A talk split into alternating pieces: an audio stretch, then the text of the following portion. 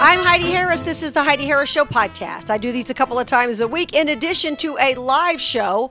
I do weekday mornings 9 to noon on KMZQ. That's AM 670 in Las Vegas.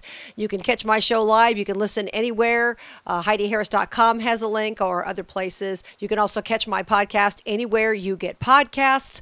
And don't forget to check out HeidiHarris.com for other things like my books which you can purchase there, blog posts, and sign up for my free newsletter. Every Monday, I am pleased to welcome Dr. Kelly Victory to the Heidi Harris Show with facts, not fear. That's her hashtag when it comes to the COVID situation. And Flip Flop Fauci, as she calls him, has changed yet again and now admits he's not really sure where the COVID came from. We also talk with Dr. Kelly Victory about the idea of people having long term immunity. What's the difference between T cells and antibodies? That was part of my conversation with Dr. Kelly Victory. Hope you enjoy it. Dr. Kelly Victory, thanks for being here every Monday. I look forward to this. Hey, happy Monday, Heidi. Always happy to be here. Happy to start every Monday with a flip flop from Fauci. he is he's the gift that keeps on giving. Um, there's no question. I have never really uh, witnessed someone who is supposedly an expert be so wrong so many times for such a long period of time. It really is remarkable. You'd have to really work at it, I think, to be as wrong as he has been. But he's always sure, and that's the good thing. He's always very confident, uh, quite condescending. He's full of uh, a lot of hubris and ends up being wrong every single time. It's amazing. We're speaking with Dr. Kelly Victory. Facts Not Fear is uh, which her hashtag, which I love. He's now admitting he's not convinced that COVID 19 developed naturally, which a lot of people have said from day one. I don't know the truth. Uh, do you have an opinion on that, Dr. Victory? I have a very strong opinion. And to be very clear and very honest, in the first days and weeks, probably for about the first 16 days of the pandemic, so up until about the 10th of February, of last year of 2020, I was also convinced that the virus was naturally occurring and may have in fact come from that wet market in Wuhan. I've spent a lot of time in China and a lot of time in those wet markets and they're quite disgusting. And so I found it absolutely plausible uh, in the early days that the virus may have come from there.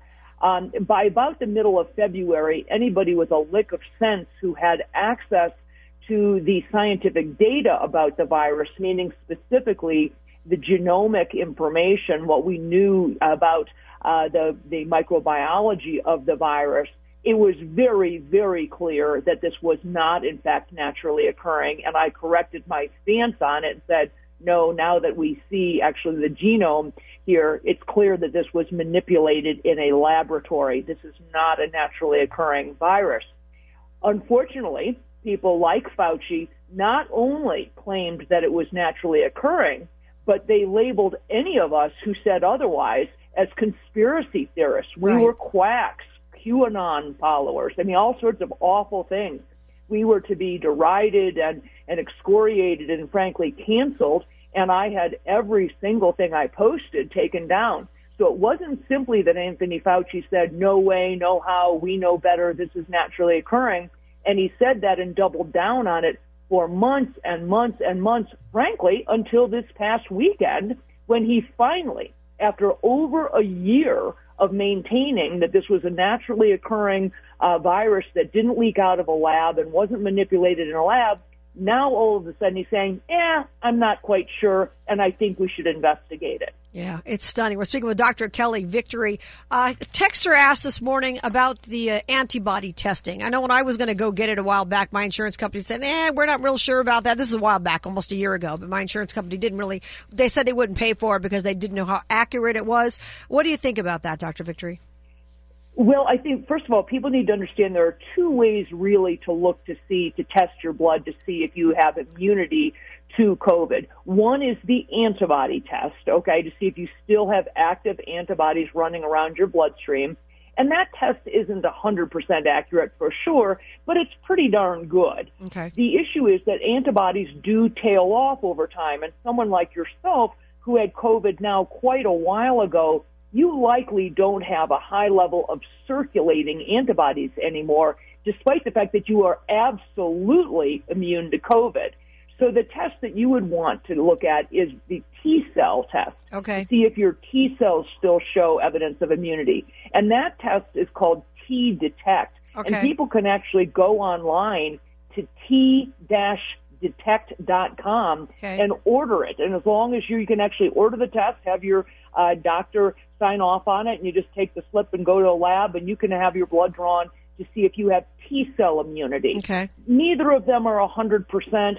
If they're positive, you can count on them. If you're positive, it, you know, there are no false positives with that. What you don't know is sometimes it'll come back negative when in fact you actually do have immunity.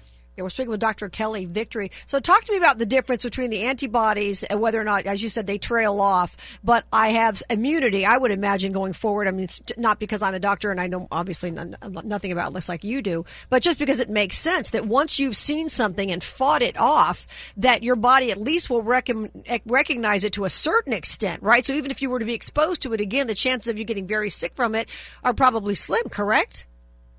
Exactly. What happens is the first line of defense, you know, when you, you, you mount the antibodies, your, your body learns to make that makes the antibodies this sort of, you know, uh, it's the army of warriors that go off and kill off the, um, you know, whatever the offending agent is. But then they aren't needed any longer. Once you've gotten over the virus, those antibodies don't need to be circulating Right, around. okay. So your body, you know, gets rid of them. But you are left with Cell immunity or what we call humoral immunity, which is your immune system's memory, if you will, of having seen that virus or bacteria in the past. So if it sees it again, it very quickly says, Oh, I know you. We've seen this before. And it very, very quickly, much more quickly than the first time around, it would develop antibodies again or just fight off the virus without it ever taking hold. So the chance that you would ever get COVID-19 again is essentially zero, Heidi. And we know this because the people who had COVID-1, the, the, the SARS-CoV-1, this is now SARS-CoV-2, the SARS-CoV-1 that happened back in 2004, those people who got that, very similar coronavirus, very similar to COVID-19, the people who got that in 2004 and recovered, still to this day have positive T cell immunity to that. 17 years later. So we have every reason to believe that immunity from COVID-19 likely will last for decades. That's interesting. We're speaking with Dr. Kelly Victory, hashtag facts not fear. You can follow her on Twitter at Dr. Kelly Victory. So now there's a, a- the Children's Health Defense, believe it or not, is warning about uh, children and kids getting this vaccine and that it's potentially a ticking. Wait, let me, let me ask you the children's first thing second. I want to ask you something else though about the T cells. Let me ask you about the T cells because I've heard that this cytokine storm you and I have talked about in the past is something that's worse for people who've already had COVID if they then get a vaccine, that that's a potential for disaster, correct? That's correct. And, and honestly, in fact, not only do people who have had COVID-19 not need to be vaccinated, but I think there's a significant risk when they do get vaccinated because you're vaccinating them, you're all of a sudden telling somebody who's already immune, you're giving them the code to start cranking out those COVID-19 spike proteins and your body's already ready. As I said, those T mm. cells are there and said, hey, we've seen this before there's a significant risk that you can set off that cytokine storm, that overreaction of your immune system, where your immune system all of a sudden sees those spike proteins again and says, whoa, bam, we're going to take out the nuclear warfare here and we're going to blast this thing. And so unlike somebody who's never had COVID before, those of us who have it and recovered and have immunity if we get vaccinated, we could have a very bad response. And there's no question that the people who seem to have a worse reaction to the vaccines, meaning fever, chills, body aches, those sorts of things, is the people who already had COVID because their bodies, you know, really react quickly. And a certain percentage of those people, I guarantee, will have that overreaction, that cytokine storm, and develop some either uh, you know, fluid into their lungs, heart attacks, strokes, blood clots, all of those things. Wow. We're speaking with Dr. Kelly Victory. Take a quick break. I want to come back and we'll talk about the kids. The CDC is investigating heart issues with some people and this vaccine. We'll talk about that. And also, uh, they're, you know, looking at, uh, the, the Children's Health Defense is warning about, uh, the vaccine being a ticking time bomb for children. We'll ask Dr. Kelly Victory about that coming up next. I'm Heidi Harris. Doctor, the CDC is now investigating cases of myocarditis in teenagers who've had the vaccine. But not many cases, nothing we should worry about, right? Well, first of all, uh, any cases are too many when you're talking about vaccinating a group of people, Heidi, who have essentially zero risk from the virus. Why would you subject them to any risk from a vaccine when they have zero risk from the virus itself? Right. These vaccines are experimental. They have not been adequately tested on anyone, least of all children. So we have essentially no idea what the potential long-term impact could be because these vaccines didn't exist 12 months ago. So we have very limited data. Certainly don't know the impact neurologically on the fertility um, of these kids, on potential autoimmune diseases, and a whole host of other problems. Well, that's a, that's an issue too with, with the kids. Like you said, they're they're basically being used as lab rats at this point. But how many kids possibly had COVID or were exposed to COVID and didn't get sick? Like you mentioned, they almost never do, and so they potentially could be given a vaccine already having had COVID and had virtually no symptoms, like some kids I know had a little sniffle here, whatever. And yet you're so that you're looking at the cytokine storm again. Again. Exactly. You're looking at that as a possibility. The bottom line is there's too many unknowns here. I am very, very pro vaccine. But what I mean is for vaccines that you, it's the three legged stool. You need to know safety, efficacy, and necessity. And all of those with children, when it comes to necessity, why would you vaccinate someone for something for, from which they have zero risk? Furthermore, we simply do not have a good safety profile on these vaccines because they haven't been around long enough. It's one thing to talk about vaccinating your kids for chickenpox, where they have a huge risk of contracting and becoming quite ill. And they then have a lifelong risk of having uh, shingles afterwards. Mm-hmm. So of course you want to vaccinate them for that. Vaccinating them for polio, something that they have a huge risk of. Let's talk about things like meningitis.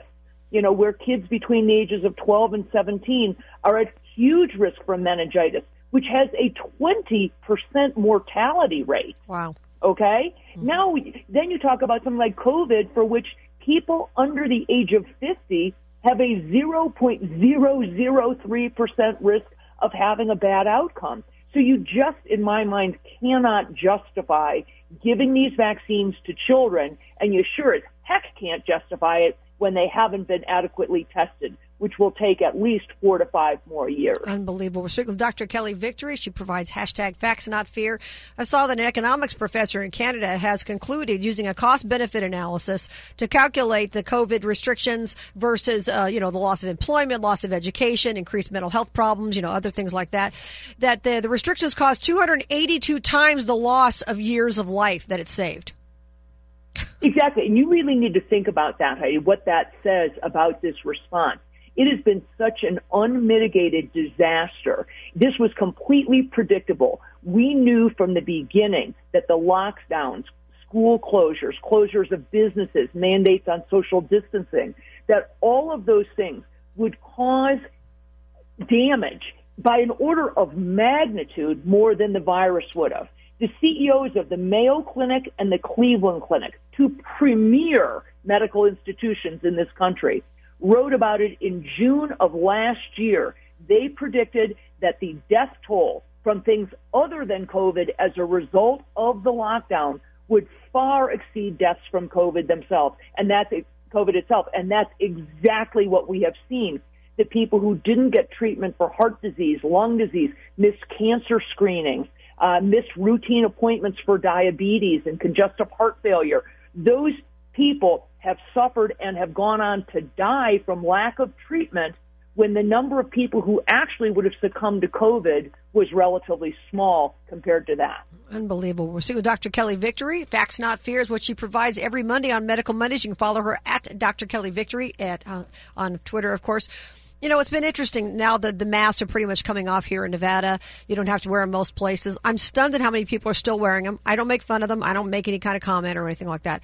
But I'm amazed at how many people are still wearing them. When you think about the craziness that went on with the masks, you know, you're on a plane and you have to wear a mask until you're eating or drinking. I mean, come on. You know, as a doctor, you don't take off your mask in the emergency room or in the operating room to have a little sip. The doctor doesn't take that off when he or she is doing surgery. I mean, this is, it's been ludicrous from the start.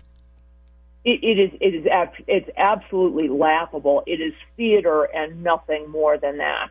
Um, you're quite right. The idea of putting a mask on so you can see, you know, standing six feet apart in the line to get on the plane and then sitting three inches apart from people during the two and a half hour flight and then acting like we're going to stand six feet apart when we deplane, take the mask on, put it off. You know, these sorts of things. All that does, by the way, is cause you to touch your face over and over and over again, which is the single worst thing you can do when you're trying to keep from spreading a respiratory virus is to keep touching your nose, your eyes, uh, and your mouth. So uh, taking the mask on and off, this is theater, and people should be really tired of it. Uh, know now that it's time to stop all of this. We've known it for many, many months, and finally, the CDC has gotten behind it, said take the masks off, stop the social distancing, open up schools, open up bars and restaurants, and stop all of this silliness. Well, I, am way past wanting that. That's for sure. Dr. Kelly Victory, thank you. Every Monday she joins us. Dr. Kelly Victory, I'll post this on the podcast today, Heidi Harris Show podcast. So check it out in case you missed any of what she had to say because every moment is golden. Dr. Kelly Victory, thanks so much. Talk to you next week. Have a fabulous week, Heidi. Thanks, See you next too. Monday. Yeah, that's always great having her. Every Monday she joins me, and I usually put our conversation up on the Heidi Harris Show podcast. So check it out. She joins me every Monday at 9:40 a.m.